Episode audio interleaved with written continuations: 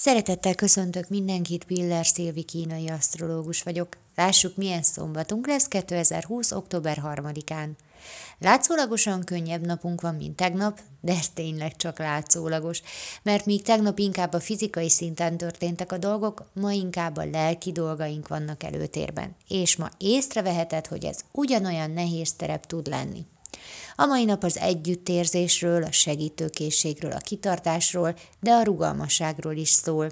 Ha ügyes vagy, akkor a mai felkészültségedet és kitartásodat kihasználva nagy változásokat tudsz generálni. Viszont ha hagyod, hogy a lustaságot győzzön, és még te magad is lebeszéled magad a tettekről, akkor nem jutsz ma messzire. Nem külső körülmények akadályoznak, hanem csak magadat hátráltatod, vedd észre. Ma megint felöltölhetnek benned a vágyaid, és azok megvalósítására az igény. Ha így van, akkor tegyél érte, és ne csak a sóvárgás hassa át a napodat. Amire figyelj, hogy nagyon határozott elképzelésed van ma, hogy mit hogyan szeretnél, mész a saját fejed után, de nem szívesen vitatkozol erről. Az nem megoldás, hogy a család húslevest kér ebédre, és csak az asztalnál szembesülnek vele, hogy neked inkább bablevest volt kedved főzni. Köszönöm szépen, hogy meghallgatatok, legyen nagyon szép napotok! Sziasztok!